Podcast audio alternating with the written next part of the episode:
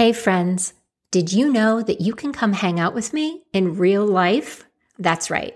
The Work In podcast and Savage Grace Coaching makes its home in a boutique studio space called The Loft Yoga and Wellness in historic downtown Spring Valley, Ohio.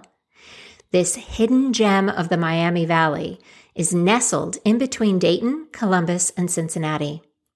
As a part of my mission to bring a legacy of resilience through movement, each month you can join me for a hike on the bike trail, followed by a free trauma informed vinyasa class back at the studio on Main Street. Go to savagegracecoaching.com to see the calendar and join my newsletter, A Yoga Life on Main Street, to stay up to date on all the latest studio news, events, and gossip. And now, on to this week's episode. It's time to stop working out and start working in.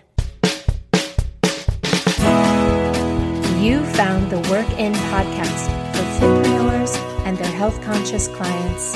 This podcast is for resilient wellness professionals who want to expand their professional credibility, shake off stress, and thrive in a burnout proof career with conversations on the fitness industry, movement, nutrition, sleep, mindset, nervous system health, yoga, business, and so much more. I'm your host, Ericka Thomas. I'm a resilience coach and fitpreneur offering an authentic, actionable, realistic approach to personal and professional balance for coaches in any format. The Work In is brought to you by Savage Grace Coaching, bringing resilience through movement, action, and accountability. Private sessions, small groups, and corporate presentations are available now. Visit savagegracecoaching.com to schedule a call and get all the details. Hi there, everyone, and welcome back. We have been working our way through five categories of health with our Cat 5 challenge. And today we are diving into category four, which is the nervous system. Last week we discussed some of the overlap of the nervous system and sleep, which is our third category. Um, actually, sleep should be number one for everyone. And we talked a lot about why sometimes it is so challenging to get that sleep piece in line.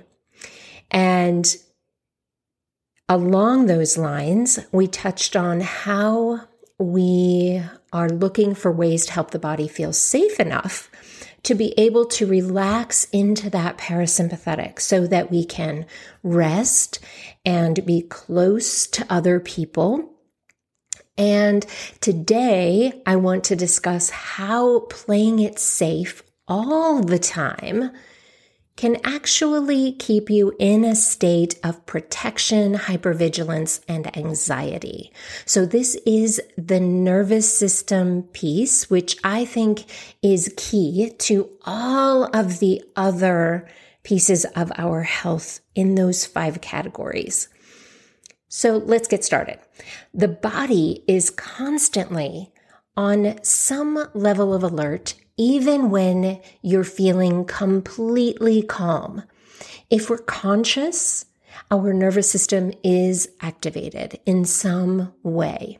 Now, it might be in very positive, engaged ways, like when we're excited about something or when we're feeling joy or the, in the fun of competition. Or maybe it's negative, like a conflict at work or a looming deadline or an acute injury or illness or things like that. And everything along the spectrum of human experience activates the nervous system in some way at some level. It's how we interpret those experiences that have the most influence. That is one of the ways that we build resilience by doing things that activate and challenge our nervous system, recovering from that activation and learning that we can do hard things. It's in the recovery and returning to our baseline, whatever that might be, where that resilience lives physically, mentally, emotionally, and spiritually. In other words, it's in that change between that higher activation and our baseline, the delta. The next time then that we are exposed to something that again challenges that nervous system, that challenges us in any way, physically, mentally, emotionally, all of those different ways that we can feel challenged, then it becomes easier for our system to respond. That's not to say that it always responds well. It's just learned that pattern. And our response, our reaction to those things then starts to become this normal for our brain and our body. And it's only normal for the brain and the body. It's not necessarily correct or right or the best thing for us or even the healthiest thing for us. All it is is the the the way that our brain and body has learned to respond to those things and it has somehow um, allowed the brain and body to feel like yes this is us this is the easiest way for us to survive this situation. That's it. So now let's talk about a little uh, side um, influence here. Because if the cultural and societal interpretation of a particular experience is that it is somehow unsafe. Now, our own personal security system, our own nervous system has to, to add that into its own um, interpretation. It has to decide the truth of that. And uncertainty will always fall on the side of threat. Uncertainty is always threatening for the brain, for the body, for the nervous system, everything. That is why we are still we're still dealing with the stress and trauma from the pandemic, from our exposure to COVID. Throughout the pandemic, we were asked to do things to stay safe, to keep other people safe. We're asked to isolate, to mask, and social distance, to lock down, to shut down, and to retreat. And we were being asked to look at everyone else, maybe not explicitly, but definitely implicitly, to look at everyone else as threatening to our health and safety and convinced that we ourselves were a threat to other people. Government was passing laws to reinforce those ideas, all in the name of staying safe. And every single one of them was rooted in uncertainty because no one, even the scientists and the medical community, as we know now, none of them knew what was actually going on at the time because this was something brand new. At the same time, there were layers of cultural ideas that were showing up on college campuses and in our uh, cities across this country that we somehow needed something called safe spaces that had nothing to do with our physical health. These were places where supposedly you could go to never be offended, or never have your thoughts or ideas challenged because that was somehow threatening. As if anyone who thinks or acts or lives or looks or speaks differently from you is a threat that you need to protect yourself from. So here is a little bubble for you to live in. Can we all agree how crazy that sounds when we say it out loud? Now, in pain, in pain care and in trauma informed spaces. When we work with people whose nervous systems are constantly under assault from chronic pain, illness, PTSD, anxiety, or depression, we try to give the body more evidence of safety in order to allow the nervous system and encourage it to shift out of that hypervigilance state long enough to feel something new. To replace that automatic, faster than lightning stress response with something that feels a little more effortless, a little easier on the system. And every time we are able to do that, the brain and the body learns that maybe it isn't under threat. Maybe it can come down for a bit. In the process, we get to give the brain new meanings for the sensations that we're experiencing and replace those with prote- that we're replacing that protection within the body with a sense of presence the social idea that we need to stay safe undermines this resilience. Trying to stay safe all the time only keeps us locked in a hypervigilant state of protection and anxiety. What we should be striving for is to teach ourselves and our children how to handle the physical, mental, and emotional sensations that come up in normal day to day life so that when big, bad, capital T, traumatic things do happen, and they will because we're human, we can then meet them with true resilience. So I'm talking about self regulation here. Most of us have never really been intentionally taught how to self regulate. We do learn it though. We learn it by watching our parents, watching our teachers, uh, watching our um, our religious leaders. We learn it from our peers. It shows up in our life in how we eat, how we treat ourselves and others, how we arrange our work life, the kinds of hobbies we have, whether we're using drugs or alcohol, and any other of the hundreds and thousands of different choices we make in any given day.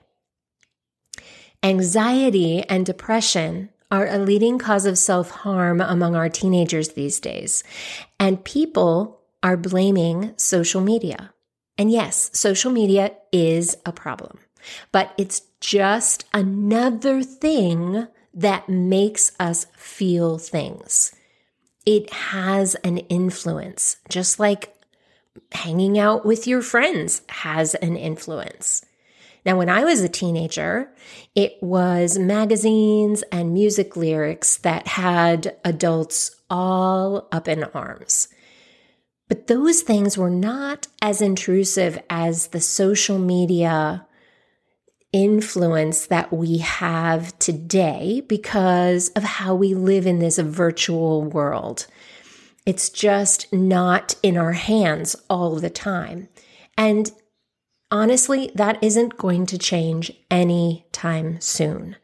But what can change is how we learn to self regulate or that we do it at all. So, if we want to build resilience for ourselves, for our children, we can't play it safe all the time.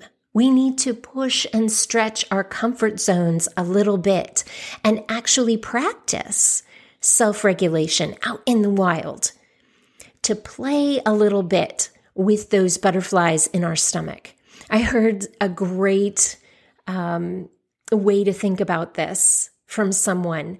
Um, they said that yes, we're going to get those butterflies in our stomach, but what we need to do is get them flying in formation. How cool is that? So here's how we can start that process using the ABCs of resilience that we've talked about here in the past awareness, boundaries, and connection. So, first, we want to step out of our box, our comfort zone box. And this begins with awareness. So we need to acknowledge that we have a comfort zone, right? And to know or notice things that are fall outside of that box. Trying something that you're not sure that you can do and being okay with being bad at it. So this exercise hits on a lot of different things our fear of failure, our fear of being wrong, our perfectionist defense mechanisms, our fear of being embarrassed, all of those things, because they make us un- uncertain, all of those things look threatening to the nervous system and feel unsafe in the body. But because we are choosing something that falls in that category on purpose, there is a sense of, well, you can stop at any time, right? So, yes, this is going to feel uncertain. This is going to feel a little scary, but you will be okay. And so that's part of that stretch, and it pushes us right up against our boundaries. Those boundaries in this exercise will help us leverage our expectations. So the beauty of this is then when we're doing this scary thing or this thing that we're choosing, we can actually allow ourselves to think about what our expectations are about it. And I know that in our yoga practice, we try to let go of expectations and there's a, there's good reason for that. But sometimes it's interesting to just ask yourself, well, what is my expectation about this? What is it that I believe about doing this thing that I've never done before, that I've always felt like is outside of my reach? What is it that I'm expecting to happen? Right. So if, so I'll give, I'll give an example here. It's the, it's the easiest way to explain this. So uh, if I decide, let's say that, um, I want to step out of my comfort zone and learn how to belly dance. Now, this has always sounded really fun to me. I still have not done it yet. Um, I'm not a dancer. I'm not especially coordinated in that way. I've never felt really coordinated. And belly dancing feels pretty vulnerable also. I can be pretty sure that I'm going to feel foolish, a little bit out of my element because of that lack of coordination um, for the first few weeks or maybe months or maybe the whole time. Who knows? Maybe. But in my head, that's a belief I have. Like, this is going to feel weird. Um, maybe the people um, might feel weird to be around. Maybe it'll test my patience because I have a belief in my head that I'm not especially teachable, except when I'm teaching myself. um, and you know i'm going to have to meet new people. Maybe maybe i will love them maybe i won't. Maybe it's going to be really physically hard. I have some potentially physically limit physical limitations that might come up.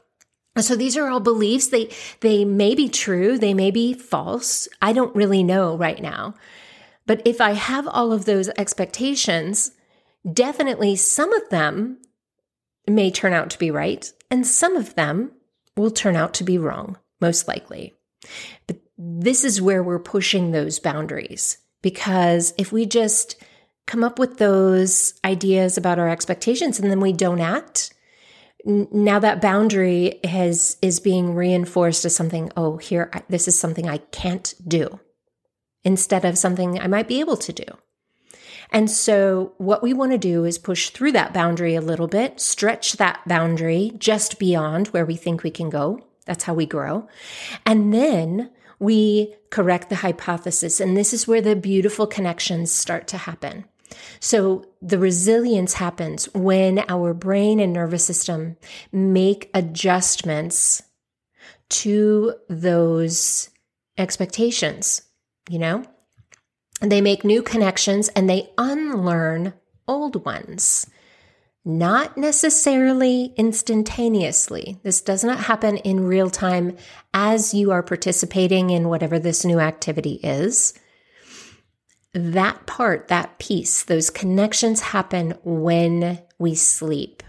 That's really where the brain takes um, all the things that we've learned and tries to integrate them and then the bigger piece is unlearning these things that we were wrong about, these um, incorrect hypotheses. And that's that connection happens in um, deep and REM sleep.